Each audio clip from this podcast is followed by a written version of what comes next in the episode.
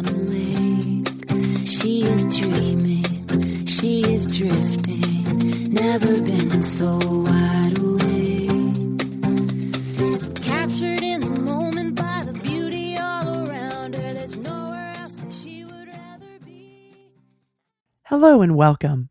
This is Koren Motekaitis, and you're listening to How She Really Does It, the place where inspiration and possibility meet on KDRT 95.7 FM. The new world of work is unpredictable. How do you put together your eclectic background with your values and do work you really enjoy? Pamela Slim helps people find success and happiness in this new world of work. She too has had a diverse work history as a martial arts teacher and director. She was a former corporate manager, and for a long time now, she's been an entrepreneur and the acclaimed author of Escape from Cubicle Nation. Her blog by the same name is one of the top career and marketing blogs in the world.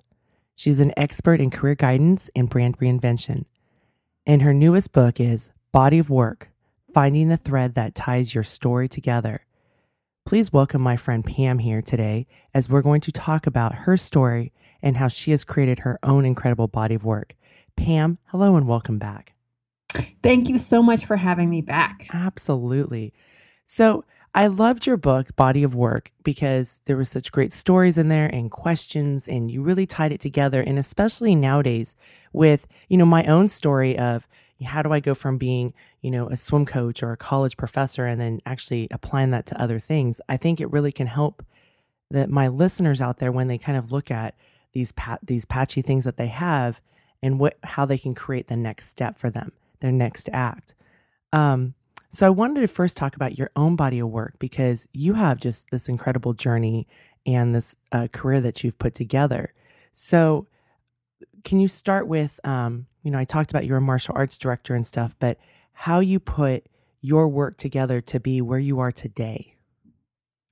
Well, it's very interesting because uh, I find sometimes through the process of writing a book, I learned things about the world and myself that I didn't know before, which mm-hmm. is which is one of the fun reasons to do it.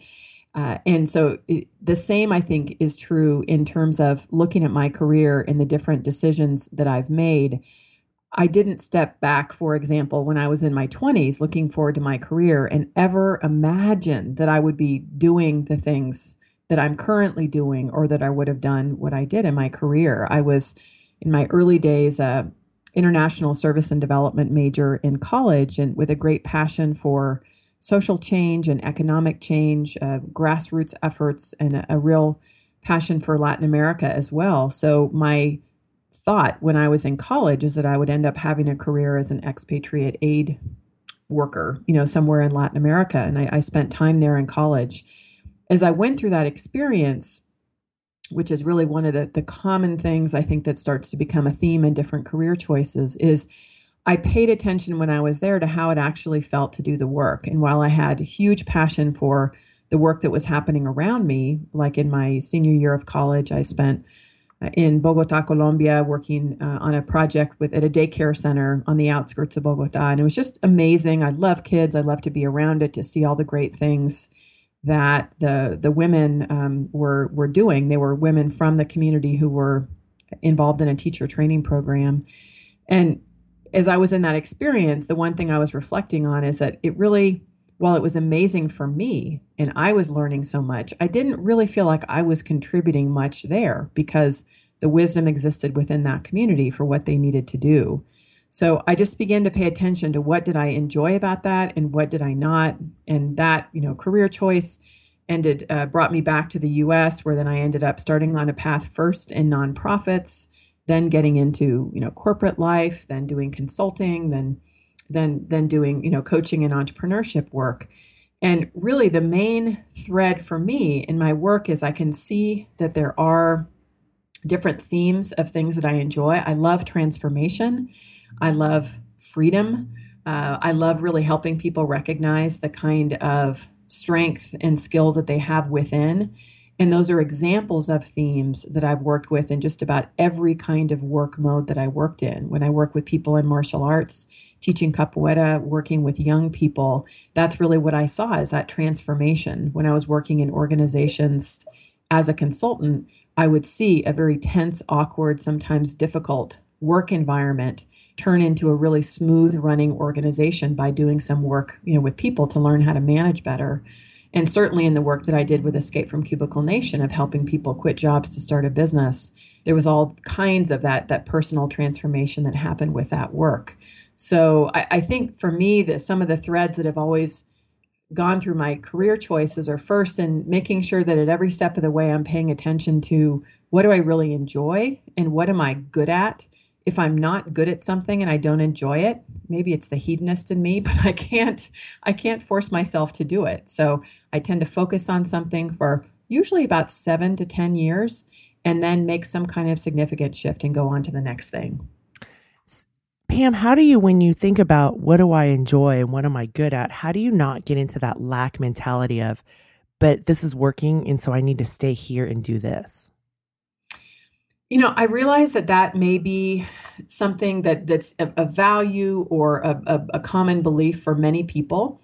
I have we we could spend the entire hour talking about all kinds of other things that I have that are mm-hmm. limiting beliefs and issues I've been fighting with my my life in my life, but that has never been one of them. Mm-hmm. I I have always always just had a natural clarity that if I was in a situation where I was not enjoying what I was doing, if I wasn't adding value, I knew I had to change. And I also have a huge tolerance for risk. I think that risk tolerance is a very important thing to keep in mind. And you and I have had conversations about that, right? As we mm-hmm. looked at the world of work and our, our own journeys that when you do take the risk of leaving what can feel to be a stable work situation it can throw you into all kinds of you know emotional uh, situations.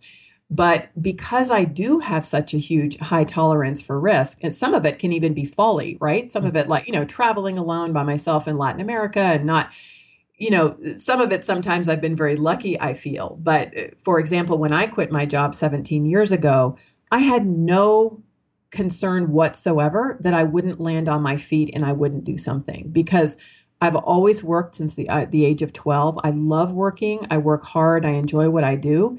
And I knew that that something would happen. So that's a matter of really understanding myself. When I work with many different clients that have a different, you know, base of values, they might have a different tolerance for risk. The path by which they they make their choices and maybe the time frame in which they might be working on something on the side before taking a leap could be very different from my own. Mm-hmm. And I have a question about freedom because you said you love transformation and you love freedom. What do you mean by freedom? Freedom to me is uh, really something that exists between your ears and and there there are concrete and clear things about freedom of making sure that people have equal rights and you know certain kinds of issues of social justice and things like that that I'm always going to be passionate about making sure that we're all on the earth able to have you know equal access to resources and those kinds of things. But the kind of freedom that i found has really excited me in the work that i've done in, in many different ways is feeling like you have control over your destiny feeling like you're not a victim of circumstances that there's always the possibility to make a different choice and to create the kind of life that's really going to be fulfilling for you. And, and I've seen that in all kinds of different circumstances and people with extremely diff- you know, difficult economic situations, um, you know, really extreme situations sometimes of hardship, but with that kind, well, with the right kind of support and structure, but also with the kind of belief that, you know, I do not have to be stuck in this situation. I can do something about it so that I feel in control of my life that's the particular kind of freedom that I mean. It's not just the drinking margaritas on the beach. Financial freedom, I, I find that that meme is so overplayed to be I, personally not really that meaningful. I mean, I, I, my joy is actually in the process of creation of creating things. It's not the purpose of my life is not to uh, get myself in a situation where I don't have to work. It's actually to get myself in the situation where I'm working on creating things that bring me great joy and bring meaning to the world. You know, as you talk about this, I just have tingles running up and down because you're right. There's so much of, oh, you want to you want to be able to leave life and go sit on the beach and just drink margaritas and be there. But and what I, I find a lot of people that happens is that they lose meaning and purpose, right? Viktor Frankl's Man's Search for Meaning. And it sounds to me that with this this quest for freedom and and one of the things that drives you is that doing your work is really kind of your I, for lack of better words, you know, our term of promised land. That's where you like to be doing that work. It is. I think creation is an extremely powerful force. And it's something that became a huge theme in, in the new book. And believe it or not, it was LL Cool J who first got me really excited about this. It was one of those random uh, TV surfing moments where I was late at night and everybody was asleep, and I was watching CNN, and, and Piers Morgan was on, and he had LL Cool J. I, think it was right before the elections when everybody was being very cranky to each other online and things that just make me feel sad and unsettled. And uh, Piers was asking LL Cool J, "What what do you think we need in order to make America great again?" And and he responded and said, first of all, you know, I think we do still have a great country. He said, but what we need to do is create that for the the rich kids in the Hamptons that have far too much money. You know, what they need to do is to create, and for poor kids in a you know really difficult neighborhood they need something to create that's actually what our country is founded on and i would expand it much beyond our country i think it's just human nature in general that when you begin to create something that's where everything changes and transforms and i think particularly about the kids that i work with for so many years in capoeira you may relate to this also with swimming um, is that when they begin to have that focus of learning and art, and a capoeira has music that's related to it, and acrobatics and martial art movements and songs. People have to learn songs in Portuguese. And it's such a huge creative endeavor that through that process of engaging and creating something is where they got so excited and came alive and and felt all of their you know, skills and strengths. And and that to me is really the driver for everything because you can look at some people who are the richest in the world, Bill Gates, who could have absolutely just sat back and counted his money and enjoyed it. But you look at the kind of path that, that he and his wife are taking with all the different endeavors that they're involved in, you know, philanthropically and otherwise. And, and that to me speaks to this just human desire to be creating. And, and it, I, I just think it's, it can solve so many problems. A lot, of folks on the career path feel this low level of angst. There's just this dis-ease and something is not working right. And it's often when you're in the kind of work situation where you're not creating things that have meaning to you. You're not engaged in activities that really bring you, you know, inherent joy. And in the process of creation, there's a huge amount of work. So it's not about not working, but it's in creating something that actually has meaning. I just love that. That is, you know, and I think about um, you know, parents with with their kids and with teenagers, right? And what a great way to get teenagers engaged is to create and, and create can mean lots of different things we're not saying that they have to come up with an, a new app or it can be lots of different things it can be you know and i even think about like in swimming how to get them to create my mind is going you know right now as i'm thinking about how can i get some of these kids more engaged in the process of swimming and what can they create for themselves i think sports are a really um, empowering thing for kids. But uh, what an important concept for people because I do agree with LL Cool J. The, we can create, if we can get everybody to create, that can really make our world a better place, can't it? It, it is, and, and it, it, it goes to it, the the heart of you know the purpose of our life is is to create meaning, right? To mm-hmm. create a mm-hmm. body of work that that we're very proud of that helps to drive the kind of change that we want to see. So, a lot of times uh, when you look at the kind of dialogue that we have, we, we can totally disagree. Moving to Arizona from California was a really good thing for me because I was generally raised in a place where, you know, most people had the same kind of beliefs, same kind of political beliefs, and so forth. And so moving to a state where there really were people that came from a different political perspective, especially, has been really educational for me. And I've seen that we can come at problems from very different perspectives, but we are still able to build relevant things together when we find common ground.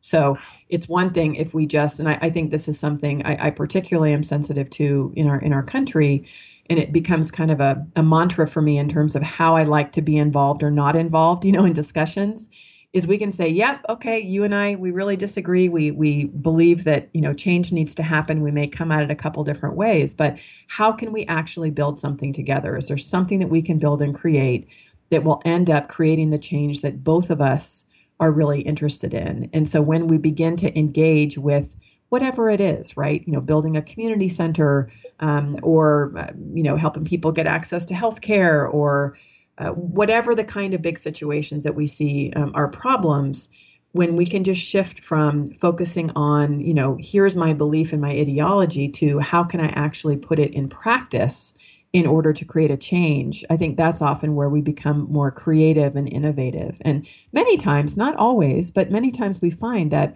we have more in common than we think we do so how do you put it in practice I, I put it in practice uh, in in particular in the in my work. I feel like my my canvas, if you will, for for my art is the world of work. Mm-hmm. And so it's funny when I did a live event, I had my daughter who is 6 years old introduce me and it's always interesting to see what your kids say about what you do, right?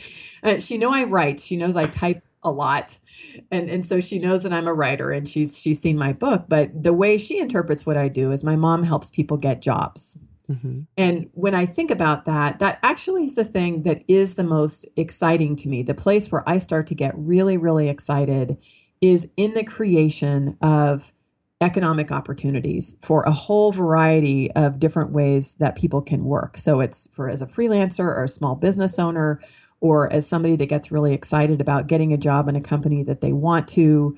Uh, I get like teary eyed when I see press releases about companies that are moving into my area. You know, Apple just uh, announced that they were coming into my area here in Arizona and, you know, building a factory and stuff. And it's just, I can't explain it. It gets me so excited because I know what it means in terms of our community. It means more opportunity, more connection, more chance for people to be engage with each other. The, the same thing is true if I see maybe a, a mall that's been a little bit dead. We had so much economic hardship here during the, the crash that when I start to see a, a, bit of revitalization and new stores coming in and traffic and action happening, that's really what gets me excited. And so what I try to do is just to to constantly and consistently share information and resources and, and add to the conversation.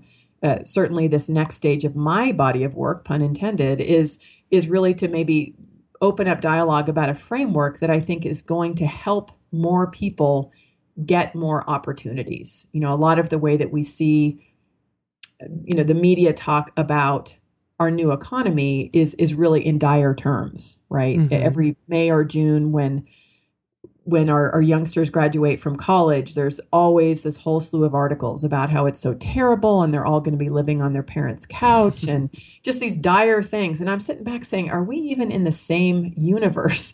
yes, there are the traditional employment as it has been historically the last couple decades is not the same as it used to be.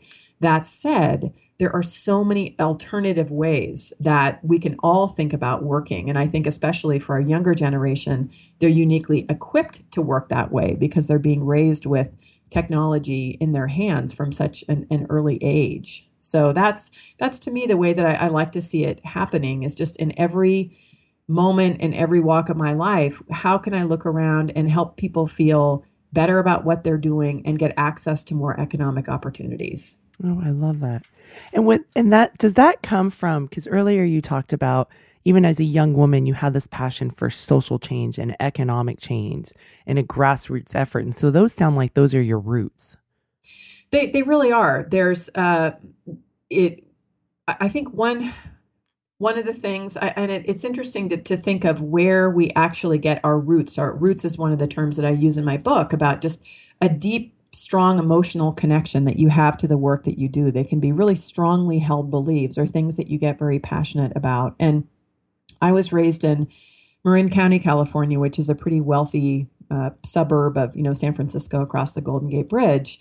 We, my mom was a single mom. My parents divorced when I was young, and so we we didn't have a lot of money in comparison to my peers, but certainly in comparison to most of the rest of the world, you know, we were totally fine and had access to a lot of resources. So I wasn't surrounded by poverty. I really wasn't exposed to it. But there is just something that moves me so deeply to see what happens when people really are restricted, you know, in terms of access to resources or when they've been in an abusive situation or when they overcome the odds it just it just gets me going it gets me excited and i i feel so deeply in my heart that it's it's all of our right and and frankly i feel it's all of our duty to be working together to make that happen for each other. One one of the main things that i say often to to dear friends of mine as we're working together is that we all need each other. And i found that in any kind of thing that we're doing if we're trying to make progress in work um, in our families whatever whatever it is we really need each other. And so it's not doesn't have to be an issue of dependency, which is one thing I know we bat around a lot as we start to talk about it as a society at large. But if fundamentally we see, you know what, like the kids in my community are are part of my community and their well-being is directly related to my well-being. If if I see a kid that's unhappy or not fed or in a rough situation, then you know if I do something to help out and to give support to the kid or or to the family, in, in many different ways. I don't just mean monetarily, but you know, many ways of just helping that situation to get better. Who knows down the road how either somebody that they know or maybe them themselves could help me out and my family and my kids when they need it. And I realize that not everybody feels that way. For me personally, it just means that it makes me feel better as I walk through life. You know, like we, we consider that all all kids out there are all kids then it, it it I think just ends up creating a different quality of interaction where we can smile at each other, we can have that kind of connection with each other, and, and personally, because that's a really strong value for me, it, it's something that really that really inspires me. So, yeah, it doesn't really matter what kind of situation somebody is in. Uh, we, we, there's the the meme on the internet of first world problems, which which is true. You know, sometimes we can be complaining about things that in the relative scope of the rest of the world are not that big of a deal. But when you look at each of our experience on the earth, regardless of, of where we come from, we do all have experiences with really, you know, understanding ourselves and feeling like we do have meaning and I've talked to enough people who are in, uh, you know, working in, in, a kind of situation where they just they don't feel good at all. They feel really dead. They're in a, a work environment that doesn't match their values at all. They're not creative. They're not contributing, and that's it's a shame. I mean, a lot of mm-hmm. people spend their whole lives that way, and uh, that's kind of a waste of time on earth. Mm-hmm most definitely. So, with these roots of yours that you have with the social change, economic change, and the grassroots effort, is that what keeps you grounded? As I mean, you know, you're a pretty big deal, and uh, you're not going to say it, but I will. I mean, you're a pretty big deal. You are connected with some really, you know, influential and powerful people.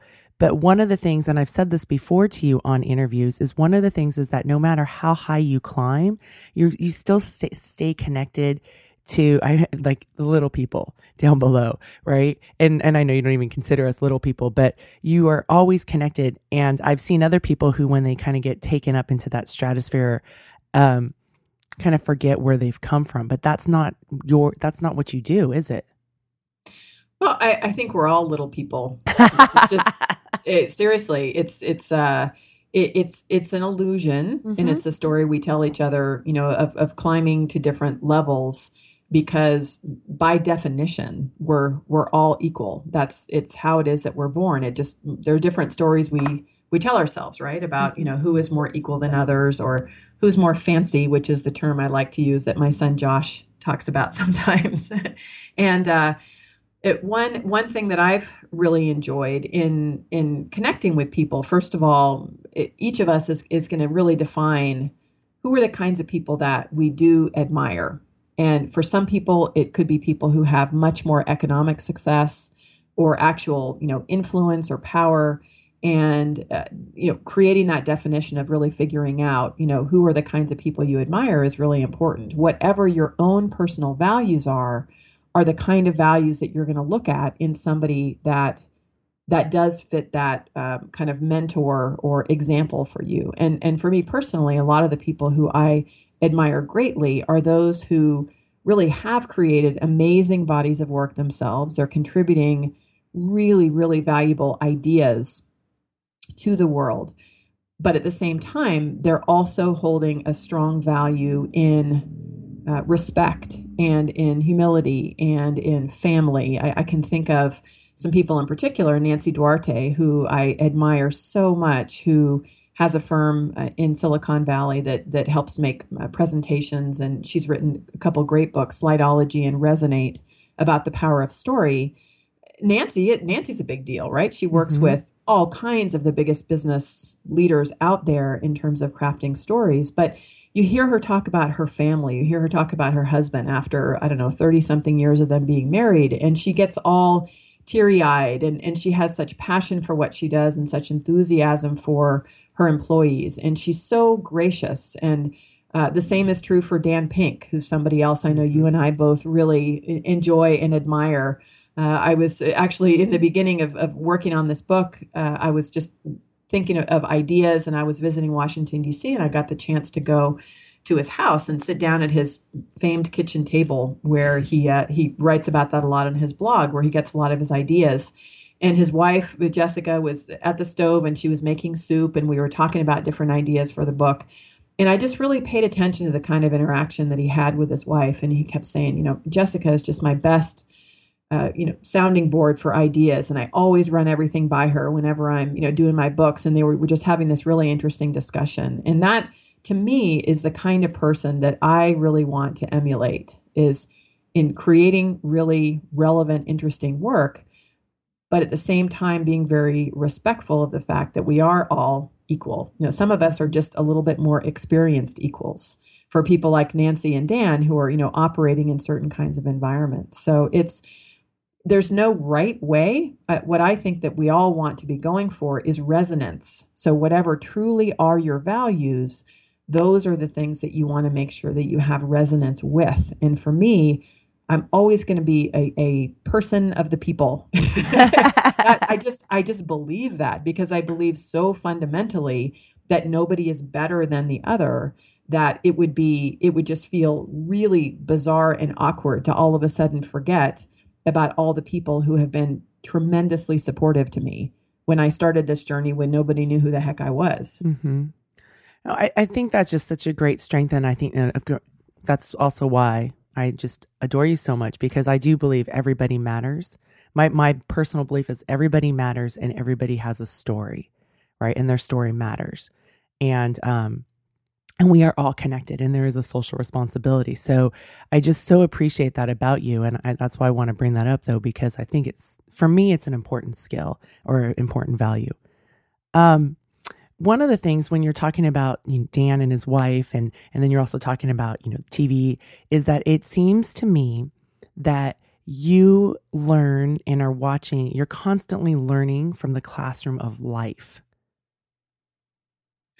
yeah, I I am a I'm a a sometimes I'm more a child of pop culture mm-hmm. than, than, book learning. I certainly enjoy books. I, I will admit I'm partial to business books or you know, books about writing. I, I actually want to start to read more novels because uh, earlier on fiction was a huge love when when I was a kid. But I am really excited always to be learning new things and gathering ideas and seeing interesting examples of how ideas are put into action. So that's part of what is is of interest to me is just in, you know, figuring out what people are doing, making connections between different ideas. There was just a really interesting article on Forbes by I think the the gentleman's name was Michael Simmons and he talked about this kind of complex analysis of networks and how we used to think about a person was the most valuable that just had the hugest network, right? That you knew mm-hmm. the most people within a particular network. And what he's saying is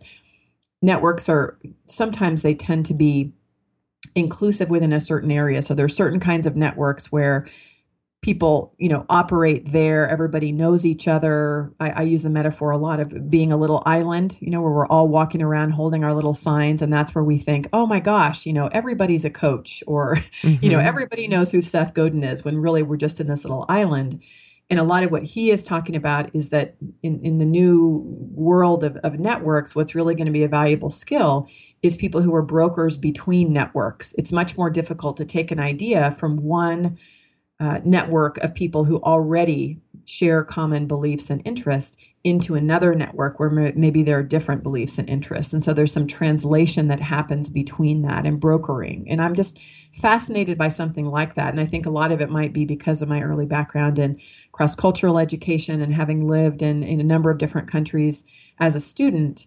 That to me is really exciting. And that's where, where I'm interested in like the weird, uh, you know, mashup between all kinds of different ideas. It's why I'll use examples of things like you know pop stars and you know quoting LL Cool J, whereas other people who may write for the Harvard Business Review would be quoting academic journals. You know, I mean, like I, I like that. I'm fascinated by research, but I'm more interested in how we can begin brokering between all these different networks that can learn from each other. I think that's really where innovation comes from. Mm-hmm.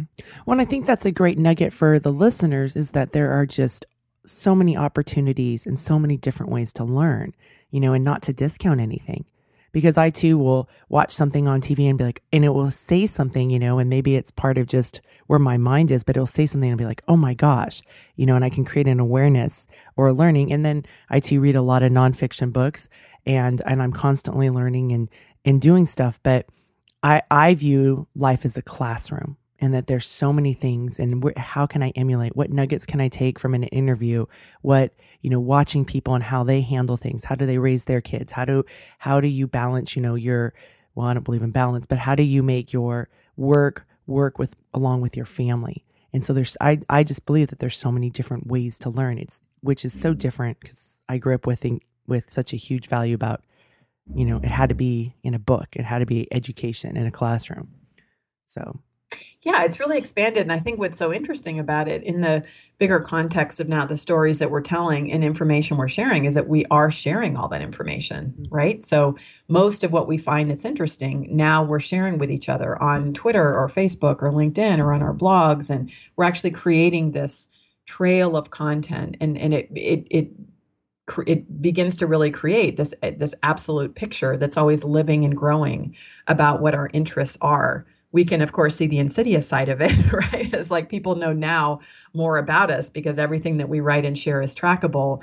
I think i choose in some ways just to kind of take the optimistic you know track of that right? Yes there are some downsides to it in terms of how much that people know about us but on the upside look at how much more we can understand about each other. Look at all the different ways that now we can get access to amazing interesting ideas. Mm-hmm. it, it's hard to believe now because it feels like we've always had the internet and we've always had social media and these ways to get information.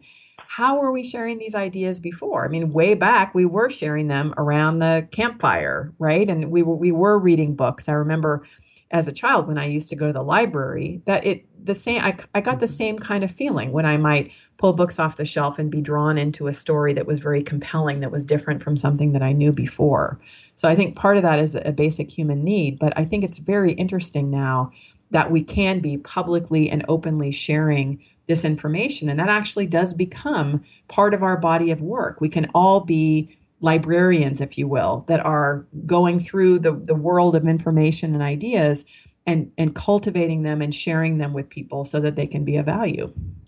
And going with that, how do you, because you incorporate in your body of work, you incorporate your family and you do it in such a manner, you know, like even with having your daughter go in and introduce you at your live event or you talk about her in your book, right? And you talk about your family. I mean, how do you, what what boundaries do you put out there about the work and the family and how it works together?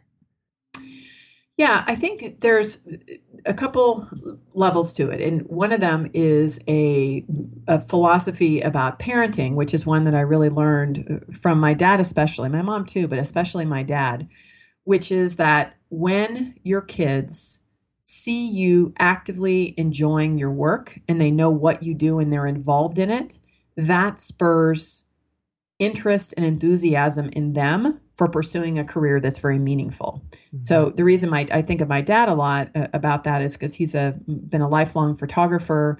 He's been a community activist. I, I write about him in the book. he's always been somebody who's been just interested and engaged in what's going on in the community. And from the time I can remember, I was always in the darkroom with him in the early days with the, the chemical baths where you'd watch the, you know, the paper transform as, as you developed the film and then made the photos. And then in later times, just looking at digital photos with him. That experience for many decades of talking about photos and creativity and communication with my dad has totally shaped who I am as a person and how it is that I think about work. I think that's one of the reasons why it was easy for me to make decisions about leaving work that wasn't fulfilling because I saw my dad that really was fulfilled at work. So so that's one piece that I really always want to be repeating with my kids and I know my husband feels the same way is where we can bring them along so they can see what we what we do. I love the fact that they have what feels to me like an, a huge extended circle of older brothers and sisters and aunties and uncles and grandparents, right? That people really get to know them when they, you know, do show up at events and, and sometimes just even in sharing uh, you know things that they say and stuff on social media. So that's a way that they can feel supported and they can have some great examples of people out there who are enjoying what they're doing.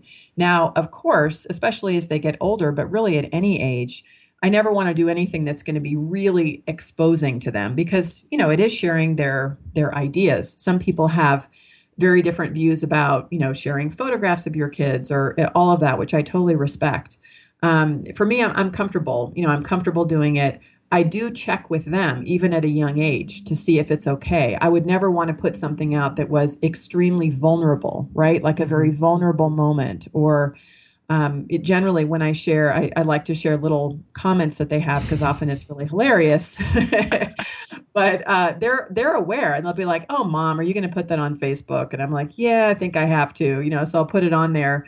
Uh, josh is a really good reader now. Whenever they get their own accounts they'll probably be monitoring me even more. But you know the, the way i like to think about it is i don't want to share anything that's going to be embarrassing for them you know i don't want to share anything that's going to show a moment of you know tenderness and vulnerability that would be awkward for them. And it, it's it's a delicate balance, but part of that is I feel like a, a way in which we can all be connected and for anybody that knows me, you just know that you know they are a huge part of my work and, and a huge reason for working. And I want them to be involved. I, I get the feeling already that we're we're going to be doing all kinds of things together as they get older and maybe help me in the work that I'm doing.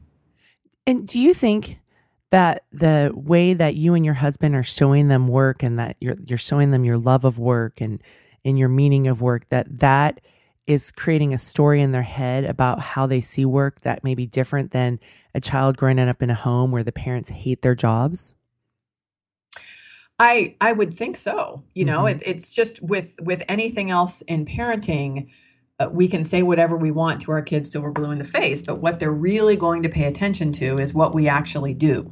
So it's one of the things that is encouraging me to get off the couch finally as it's wintertime and cold and just begin to get in the gym and exercise more is I can tell them how important health is. Mm-hmm. But if I'm eating poorly, if I'm not moving and exercising, then that's generally the pattern that they're going to fall into. And it's kind of scary. I mean, you know this as a parent. Mm-hmm. It's amazing how quickly they uh, they adjust to either bad habits or good habits. Mm-hmm. It's wild. like mm-hmm. I started eating well, and Josh all of a sudden woke up in the morning wanting to have a spinach salad. It was just like wow. I mean, instant, immediate thing. So I do think it makes a huge difference, and it's it's uh, you can look at this issue when it comes to a relationship, when it comes to work, if you're constantly saying, Oh, your father, you know, he's so annoying, and you're yelling and screaming at each other and you're saying demeaning things to each other, or if every day you get up and you're like, Oh man, you know, I have to go to work, what a bummer, and I'm stressed, and then you can't wait for the weekend, you're living for the weekend, that's basically the kind of example that you're setting for your kids. Now, that said, I, I really want to stress and underline this all work is honorable and there are many, many different circumstances sometimes that have people, you know, choosing to be working in a situation that's less than ideal. So I, I get very annoyed when people will designate like what is worthwhile work or not. You know, working for the man is always terrible, or you know, you have to be totally passionate about what you do, otherwise you're not, you know, a good human being. It's not at all about that. It's just having the perspective that, first of all, if you're in a situation where you need to be in a job that is not the ultimate thing, then how can you, in a small way every day, be making steps so that you can get in a better situation? And then just be conscious and aware, as much for yourself as for the example you're setting to your kids about how are you talking about it. If you're constantly saying, I hate this job, I hate this job, this is awful, you probably don't feel too good when you're going through your day, as opposed to saying, I know this is not the best use of my skills and strengths, but I am so thankful that I have a way to pay for my bills right now. Mm-hmm. And even just taking that slight shift of thinking can often begin to open up, you know, new new doors for you. Well, and don't you think I think the key words in that sentence is right now. Right? Because then it doesn't mean it's permanent, you're going to be there forever, but right now this is what you have and and you can look at what else can you go do or create or or change for the next step? But i do think that exactly. right now.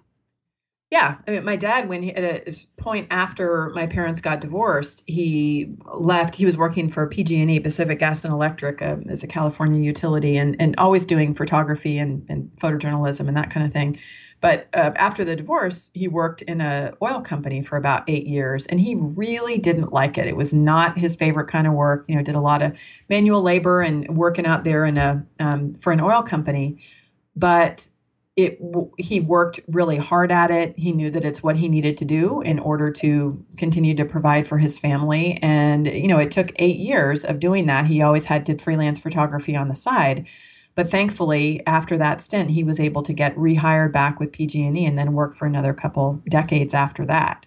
So it is that thought of, you know, it's not forever and just being appreciative of the work. If it's really, really bad, I, I use the metaphor of a loathing scale. If you can imagine that there's a loathing scale from one on the low end, which is everything is great, you love your work, and 10 on the loathing scale means you get physically ill even thinking about going in and working when you get to the seven to 10 range, you're you're pretty much in a danger zone. It's it's very easy. A lot of people will end up getting sick. They get depressed. They uh, can do things that are not in their own best interest, like get in a you know screaming match with with a boss, or you know be very inappropriate. You see all kinds of dysfunctional behavior that happens when people get really high on the loathing scale. So when you feel yourself getting in that kind of situation, that's where you always want to be thinking, what is that one tiny little turtle step, in the words of, of Martha Beck, that you can take that will get you one inch closer to a better kind of work situation in the future. Well, that's really good information. Um, I want to go on to connecting because that seems to be like one of your great skill sets that you have is connecting. And so for people who are wanting to build relationships, you know, and I mean, even just small little communities, what do you recommend for others to do in this new world of work?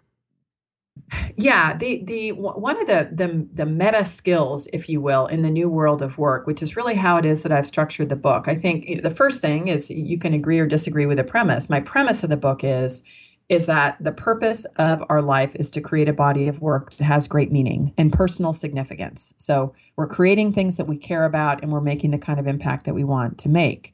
So, in order for that to happen, there are a number of skills that I think we need to have that will allow us to move between many different work modes and situations.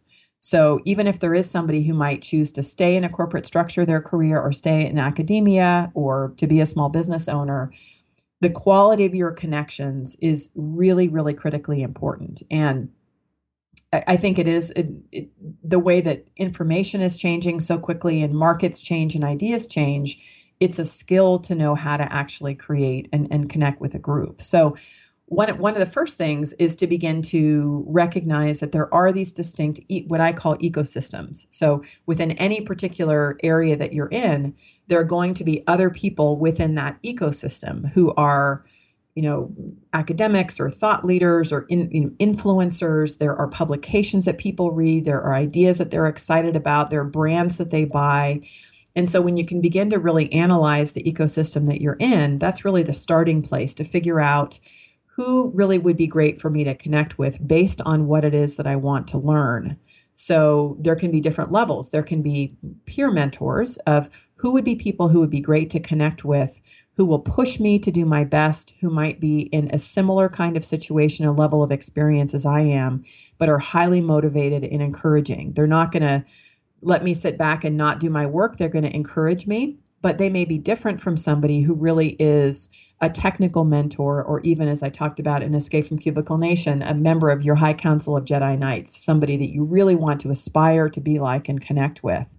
So, the first thing when you're trying to think about how do you want to expand your networks is to identify what really do I want to learn? What is the perspective or skill set or knowledge that I need to learn that I don't currently have within my ecosystem, within my coworkers or colleagues or my college friends or whoever your your circles are.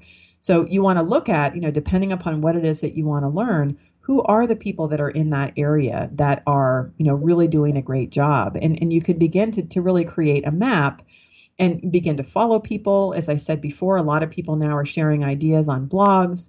You might identify people who you would love to see speak. So you would, you know, choose to go to a conference, for example, where you know somebody you admire is speaking because you want to make that first connection and, and begin to get to know them. Or in a similar way, I think conferences can be great where you are interested in connecting with like-minded people that could be peer mentors. So for people in this scenario who are doing something new, like you do decide that you want to start a business or uh, become a triathlete or do something like that, go to a place where, where people are gathering to learn information around that area. So it would be great for you to go to a conference on entrepreneurship because most likely the people that are you're sitting with in the audience are going to be others who share similar um, interests and ideas that may not be the same kind of folks that you're generally sitting around in your day-to-day life. So it's you know first identifying what do you want to learn what are the qualities of people that you feel like you need to have around you and then you look for these places in your ecosystem i call them a watering hole that might have a great amount of people that come from that perspective. And then it's really just a matter of building one relationship at a time. It doesn't have to be rushed. You don't have to know a million people some of it depends on your your preference. If you're more of a connector, if you're if you if you're an extrovert and you like to know tons of people, versus being an introvert, where you'd rather have a core group of really strong uh, friends and colleagues that you can share deep ideas with. How do you go from you know going to that conference and doing those beginning stages, and then continuing to cultivate those relationships in in this in the busyness of our lives? How do you go about doing that? Well, I think a lot of it is based on on priority, right? We have a limited amount of of attention and so I'm a big planner and it's part of what I think about in, in my world of business. But I like to think of, for example, we're coming up on a new year. So in the year 2014, what are some of your main objectives? And if one of your main objectives is to create a stronger circle of people who are going to push you to think differently and develop new skills, then that's going to be something that's worth putting a priority on. And so when you do, let's say, go to a, a conference and you meet somebody who you really connect with, it's making time to do little tiny things like sending a text message to the person and saying, Hey, you know, it was just great to get to know you. I hope we can stay connected. And then following them on their own, you know, social media channel and making an effort if let's say you live in California and they live in New York that when you go to New York, call them up, let them know you're in town and take time to go out for coffee. I mean, that's it's these tiny little ways that you can begin to build connections that personally I enjoy a lot more than doing something that's a huge push. A lot of my deepest, strongest connections have been based on years and years of tiny little conversations right? Tiny ways in, in which you do things.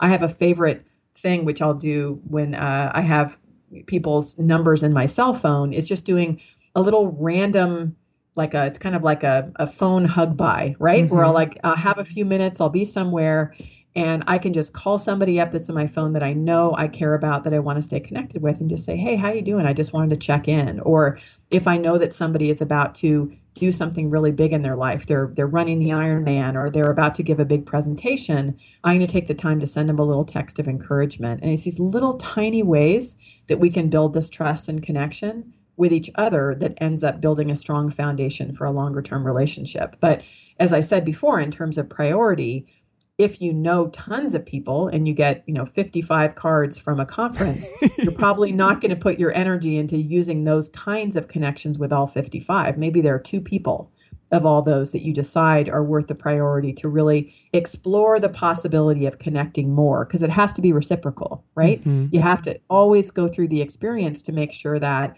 they're enjoying the connection as, as much as you are.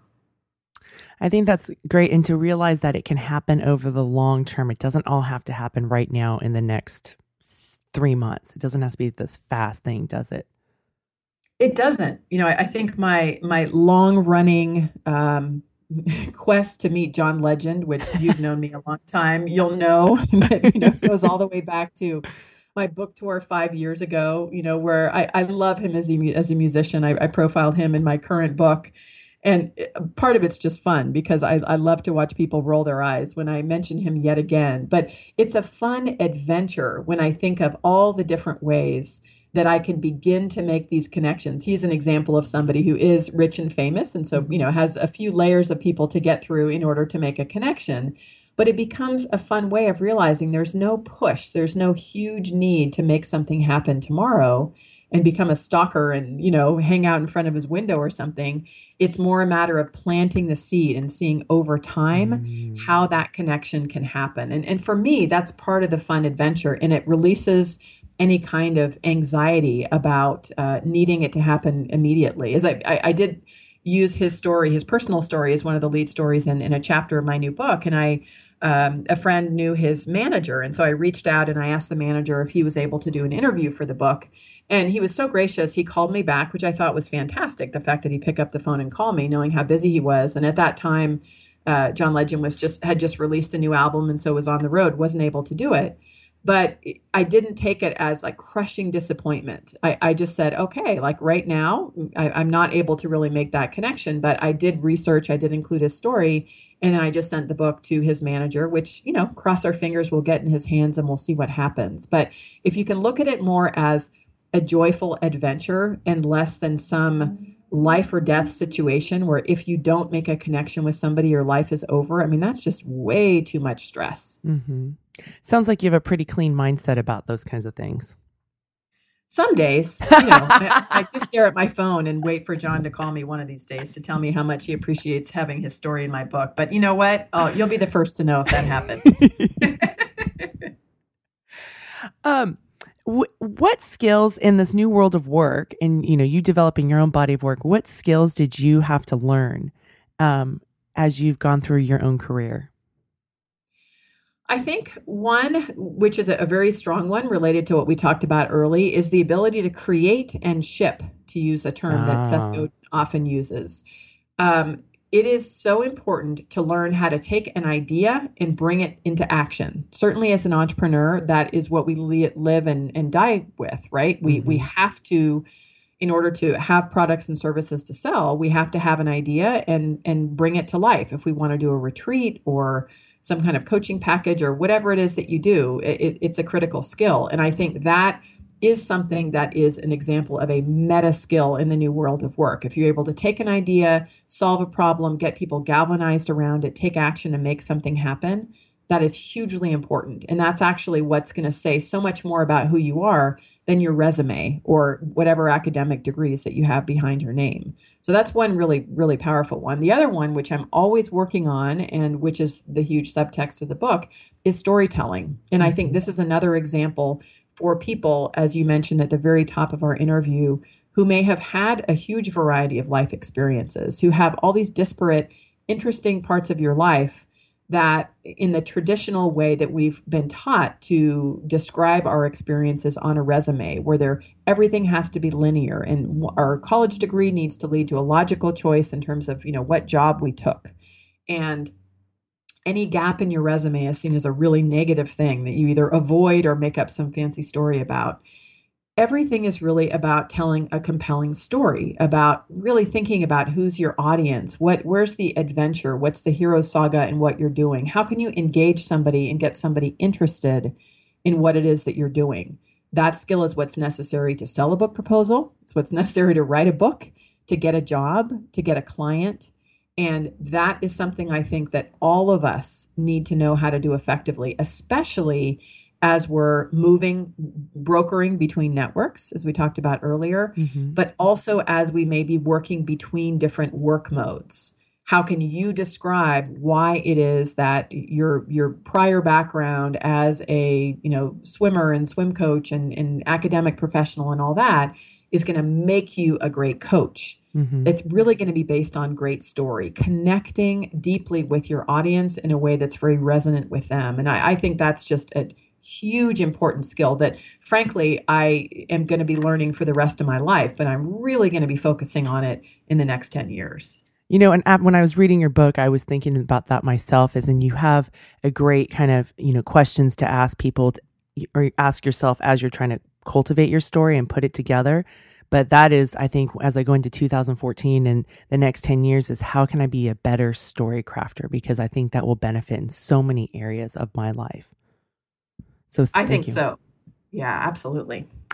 Well, Pam, thank you so much for being a guest today, and thank you for writing this book it's it's just a great book and you know my listeners who uh, listen to my show know that i don't say that very often th- though all of my guests are ca- carefully you know picked for my show but this is just a very great book and you know i'm so excited for you and i'm so excited for the people who will read it because i can't wait to see what's created from it I thank you so much. It means a lot to me that you read it and that you liked it. I'm so glad. And uh, I'm just very excited to see what the next you know what the next year is going to look like as we get the message out there in the world. Mm, that is great. This is Koren Motekaitis, and you've been listening to How She Really Does It. My guest today is Pamela Slim, and her book is Body of Work: Finding the Thread That Ties Your Story Together. I will have links on her interview page as well that we talked about, and as well as other stuff for the book. Thanks for listening to How She Really Does It. I invite you to subscribe to my weekly newsletter at howshereallydoesit.com com. I do this show each week for you, so you can now see the windows of possibilities in your own life. I believe there are many journeys for us to take. We can learn from others to see what is possible for ourselves. I believe there are possibilities for all of us, not just the ones who've acquired great success, but including those of us who have stumbled lost our way, or only saw closed doors. With this show, maybe you can now see a glimmer coming through the windows. I call that the windows of possibility. Each week, I bring a guest who represents those possibilities. They too have had their own struggles and uncertainty, yet somehow they have found their way. My guests are an example of what is possible when you continue when you learn, leap, fall down, and get back up. I invite you into this space so you can ask yourself if that is possible for them. What is possible for me? Really ask yourself that. I would love to connect with you. Please join me at www.howshereallydoesit.com. And thanks for listening today on a lake. She is dreaming, she is drifting, never been so